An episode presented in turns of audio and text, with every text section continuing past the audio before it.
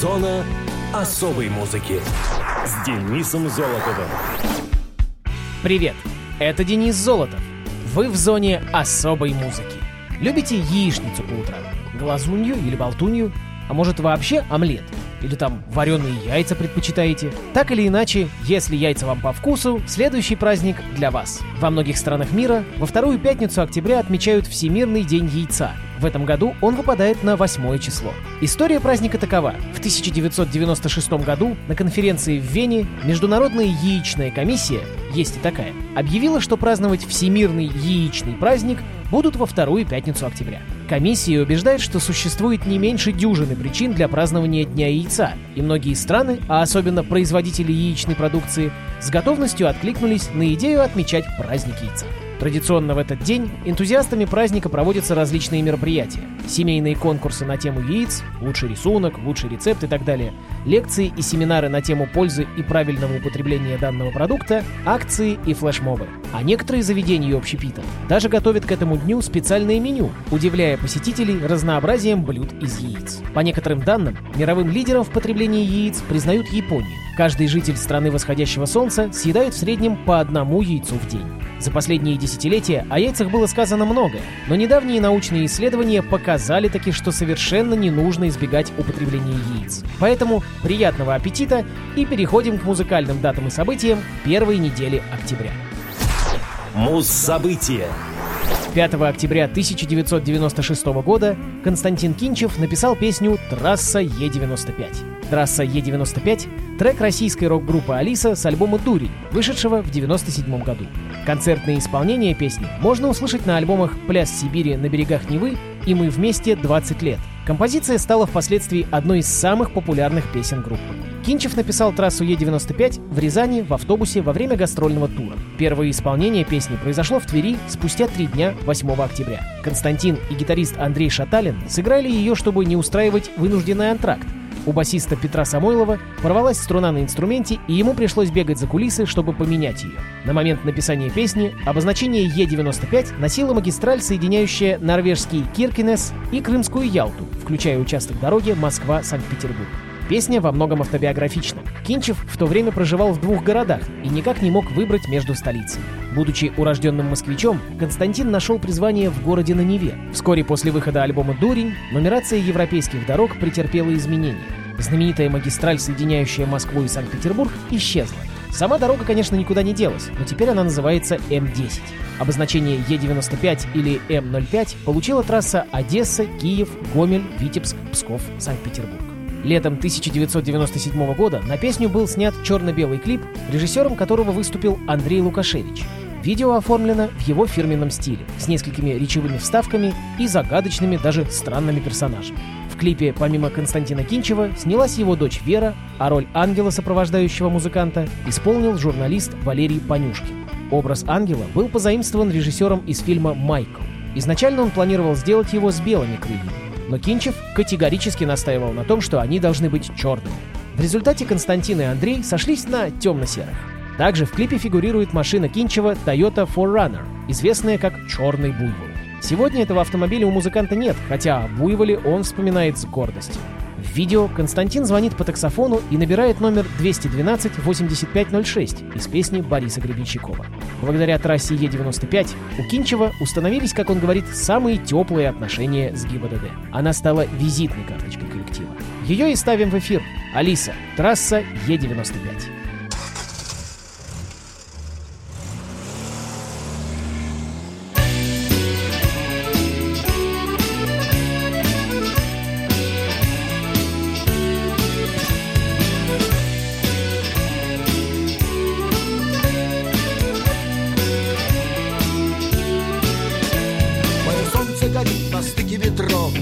Семи холмов, мое небо дождем опрокинули в ночь тени пяти углов. Сколько троп и дорог для меня заплелись в одну. Я иду по своей земле к небу, которым живу. Снова в ночь летят дороги, день просвет менять. Камушья, она не досталась. Трасса Е девяносто пять.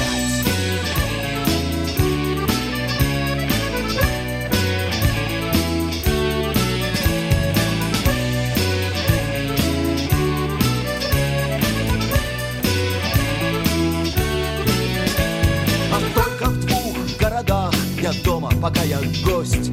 Только там, где Нева становится морем, я вижу Крымский мост.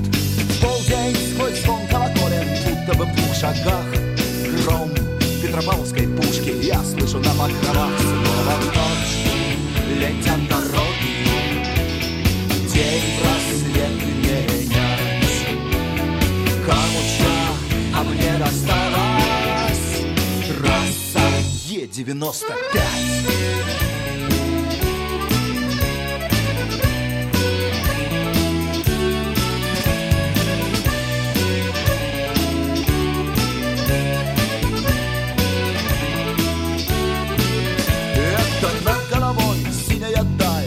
До звезд мосты. Я уверен, что когда-нибудь я стану лучом звезды.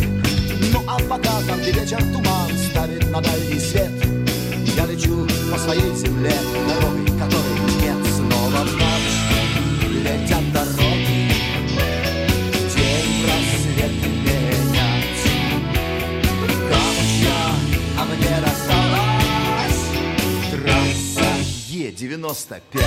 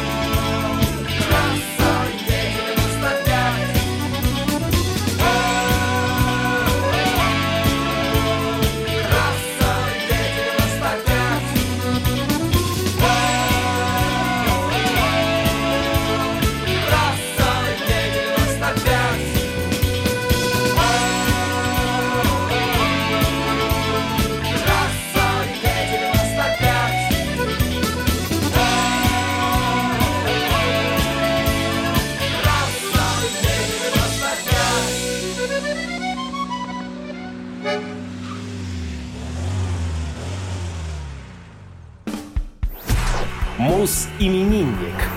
седьмого октября тысяча девятьсот шестьдесят восьмого года родился британский рок-музыкант, вокалист и гитарист группы Radiohead Том Йорк. Томас Эдвард Йорк появился на свет в городе Уэллингсборо, Англия. Еще ребенком он перенес пять хирургических операций на левом глазу, причем последняя оказалась настолько неудачной, что глаз почти полностью ослеп.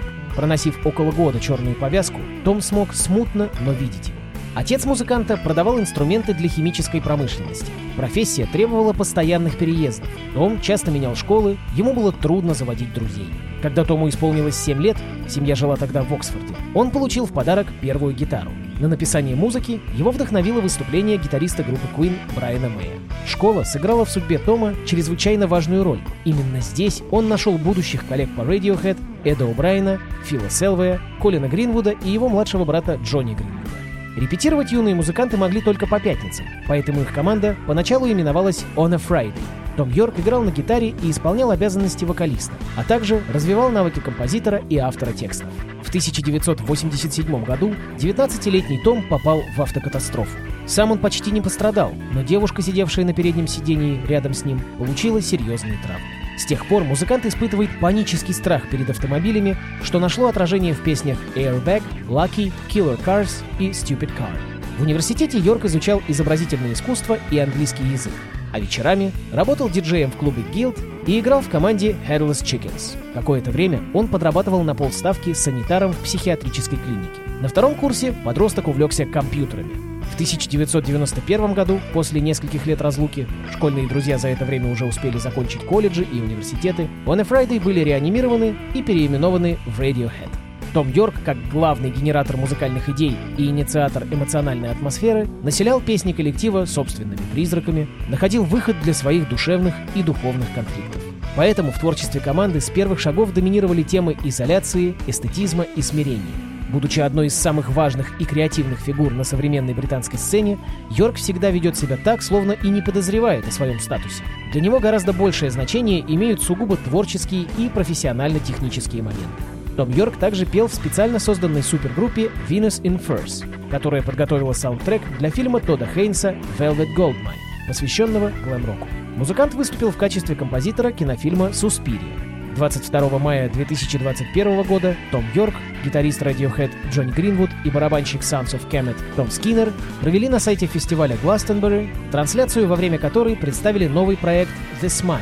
Йорк живет в Оксфордшире. Он вегетарианец, занимается йогой и практикует медитацию. Его младший брат Энди был участником группы Unbelievable Truth. С тысяча девятьсот девяносто второго года Йорк состоял в отношениях с художницей и преподавательницей Рэйчел Оуэн, с которой познакомился во время обучения в Эксетерском университете. У Йорка и Оуэн родилось двое детей – сын Ноа и дочь Агнес. По сообщениям прессы, пара поженилась в Оксфордшире в мае две тысячи третьего года. В августе две тысячи пятого года они объявили о расставании после двадцати трёх счастливых и творческих лет совместной жизни. Оуэн скончалась от рака восемнадцатого декабря две тысячи шестнадцатого года. В конце сентября две тысячи двадцатого Йорк женился на итальянской актрисе Даяне Рончиони. Музыкант был включен в зал славы рок-н-ролла в две тысячи девятнадцатом году наряду с другими участниками группы. А в зоне особой музыки Radiohead, свежий трек под названием If You Say The Word.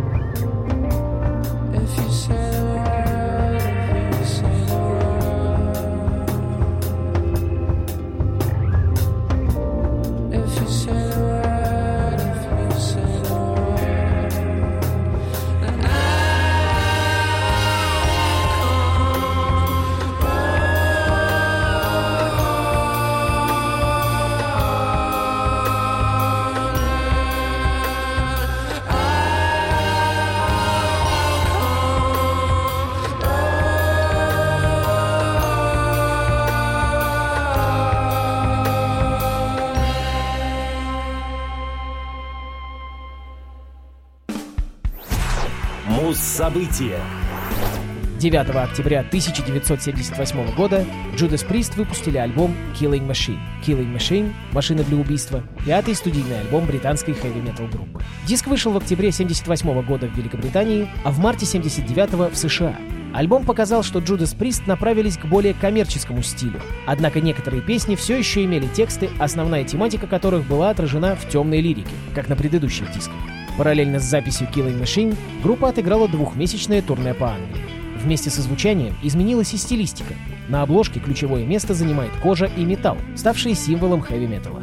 В США альбом вышел под названием Hellbent for Leather — «Одержимость кожи», так как американской компании не понравилось настоящее название диска. Трек «The Green Manila Ship with the Two-Pronged Crown», являющийся кавером на одноименную песню группы Fleetwood Mac, был также включен в состав американского издания по просьбе компании-издателя. Killing Machine стал первым диском, получившим признание за пределами Англии. Альбом был ремастерован в две тысячи первом году, в его состав были включены два бонус-трека, в британском издании — три.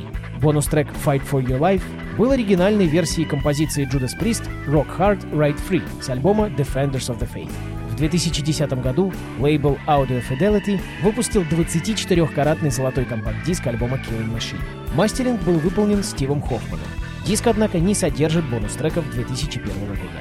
В отличие от предыдущих релизов, где присутствовал довольно сложный музыкальный материал, на этой пластинке звучит довольно простой хэви-метал. Лирика стала проще, соло стали короче, а песни строятся всего на нескольких аккордах. Однако Judas Priest компенсирует все эти особенности драйвом и энергетикой. Killing Machine стал предвестником новой волны британского металла, а для Judas Priest — новым этапом развития. На радио ВОЗ Judas Priest. Композиция с альбома Killing Machine будет называться Hellbent for Leather.